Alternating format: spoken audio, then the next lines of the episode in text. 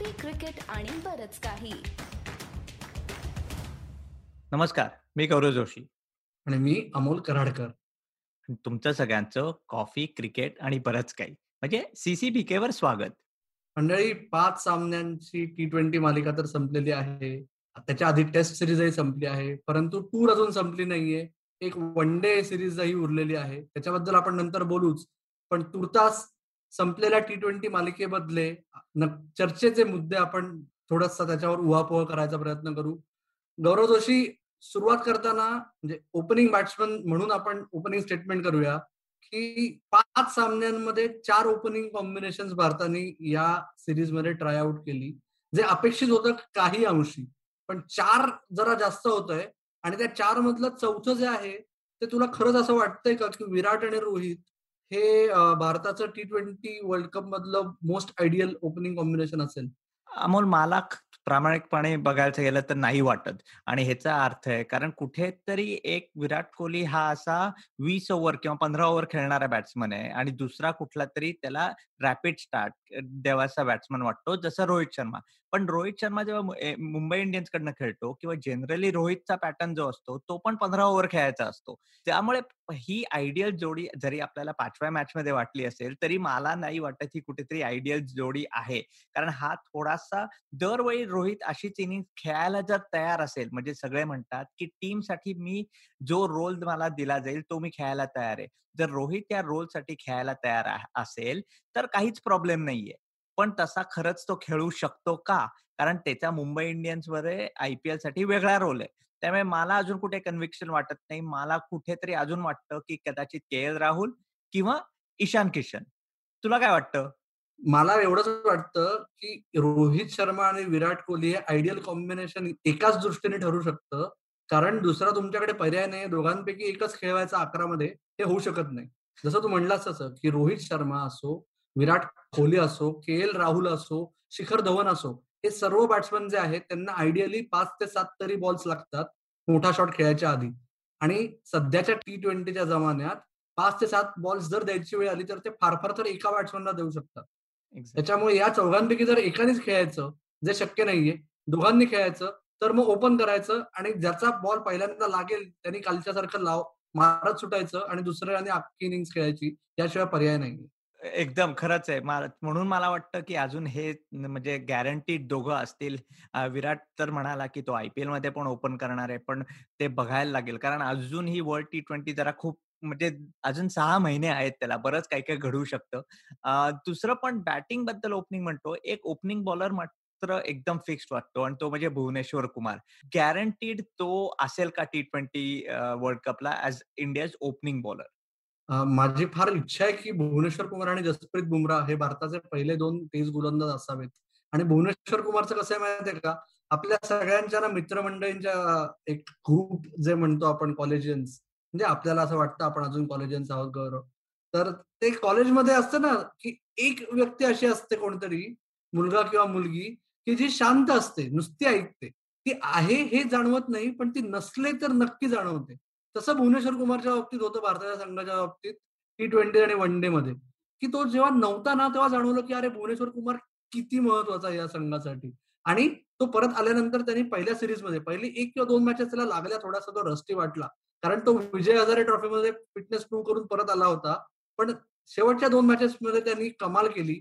आणि त्यांनी त्यांनी जस्ट अंडरलाईन केलं पुन्हा एकदा की माझ्याशिवाय तुम्हाला पर्याय नाही. नक्कीच. मला कुठे आणि एक त्याच्या म्हणजे बॉल स्विंग होत होता. आणि ह्या कंडिशन्समध्ये मला वाटतं भुवनेश्वर कुमारचा प्रॉब्लेम कुठे होऊ शकतो? जर बॉल स्विंग व्हायला नाही लागला तर. सध्या टी ट्वेंटी मध्ये एवढे ते म्हणजे मॅचअप्स बघतात. पण पहिले दोन ओव्हर जरी बॉल स्विंग झाला तरी जैसन रॉय सारखे बॅट्समन एवढे डॉमिनेटिव्ह असतात. पण थोडासा बॉल हवेत किंचित हल्ला की काय गडबड होऊ शकते भुवनेश्वर कुमारनी हे आपल्याला दाखवलंच.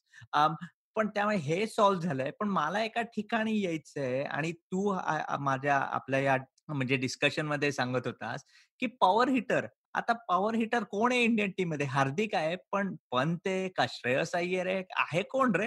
प्रॉब्लेम असा आहे की आता एका दृष्टीने गौरव असं वाटू शकतं आपल्याला की it is actually a problem of plenty. खूप लोक आहेत. हार्दिक एकटा नाहीये.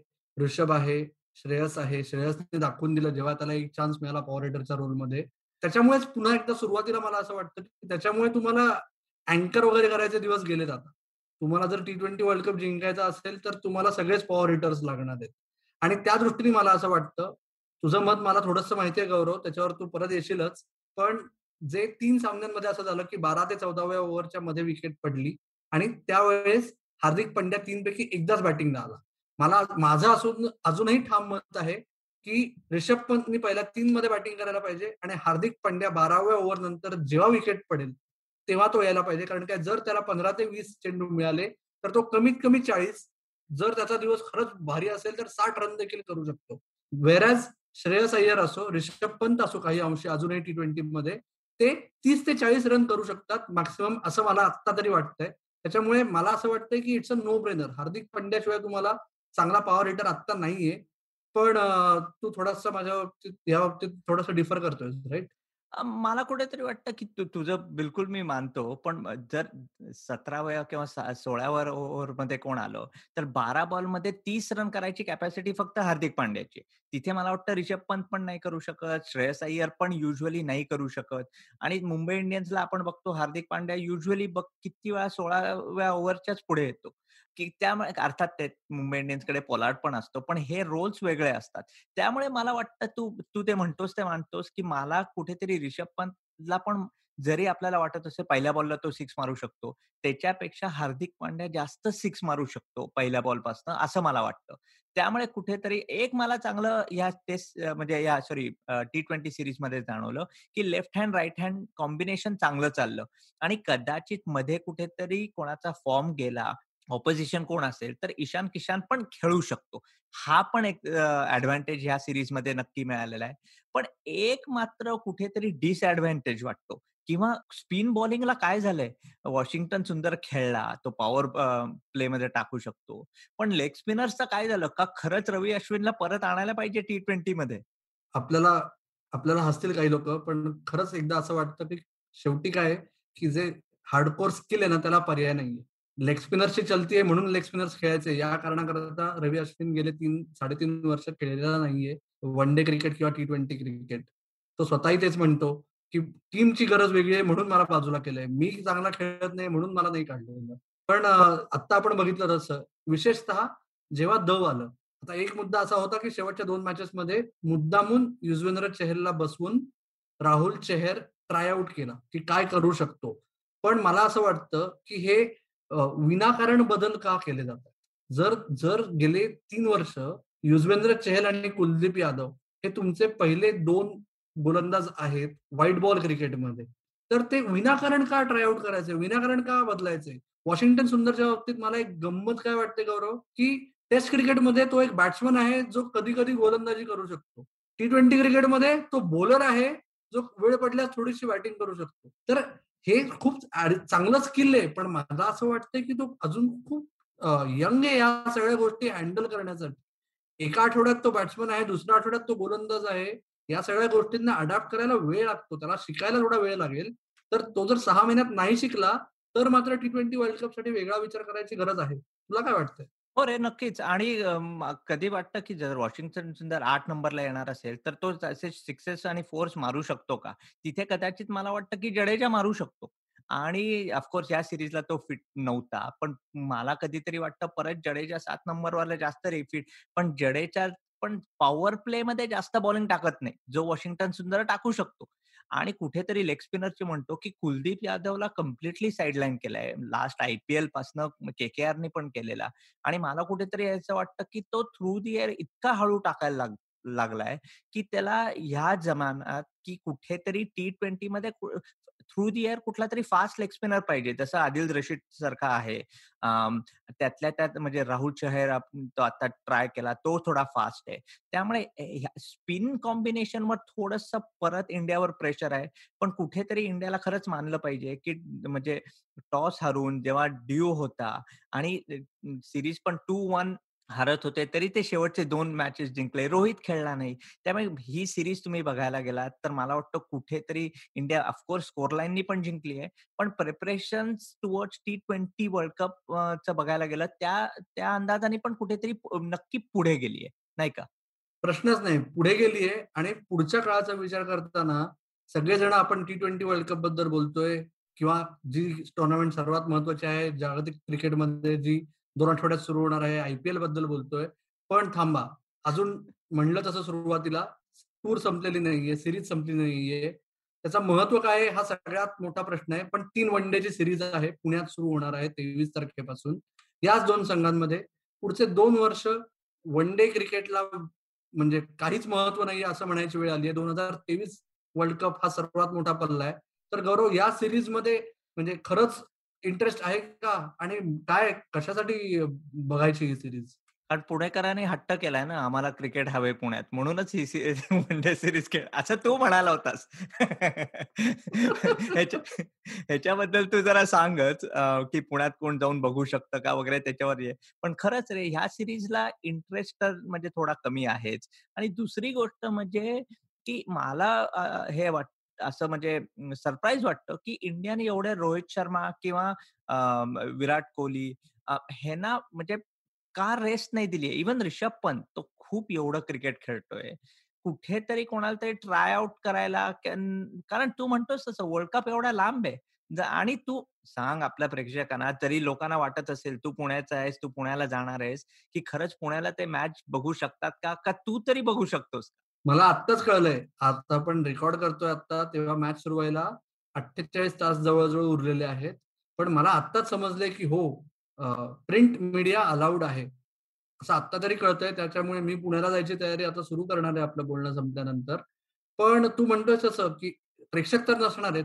टीव्हीवर प्रेक्षक कदाचित असणार आहेत. आणि जे असले किंवा ते असावेत या दृष्टीने म्हणजे एक जसं आपण कायम गप्पा मारताना अधोरेखित करतो गौरव सारखं सारखं आपल्या लिसनर्सना आणि व्ह्युअर्सना रिमाइंड करतो की क्रिकेट हा आता फक्त रिलिजन किंवा क्रिकेट हा फक्त खेळ उरलेला नाही. ते मोठं कमर्शियल प्रपोजिशन आहे आणि त्याच्यामुळे भारतीय क्रिकेटला जेव्हा करोडो रुपये मिळतात ब्रॉडकास्ट राईट्सच्या माध्यमाने त्या याच्यात जेव्हा कोविडच्या काळामुळे एनिवे नंबर ऑफ मॅचेस कमी झाल्या आहेत त्या याच्यात कुठेतरी ब्रॉडकास्टरचं प्रेशर असतं कुठेतरी स्पॉन्सरचं प्रेशर असतं की आम्हाला सर्व मोठे प्लेयर्स खेळायला हवी.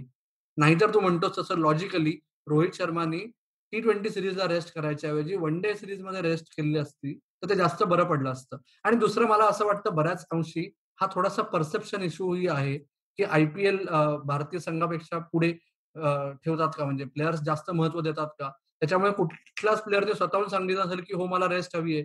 कारण काय आज रेस्ट मागितली आणि दुसरीकडे आयपीएल कॅम्पला जॉईन झाला तर मग तुझ्या माझ्यासारखे लोक त्यांच्या हात धुवून मागे लागतील बरोबर?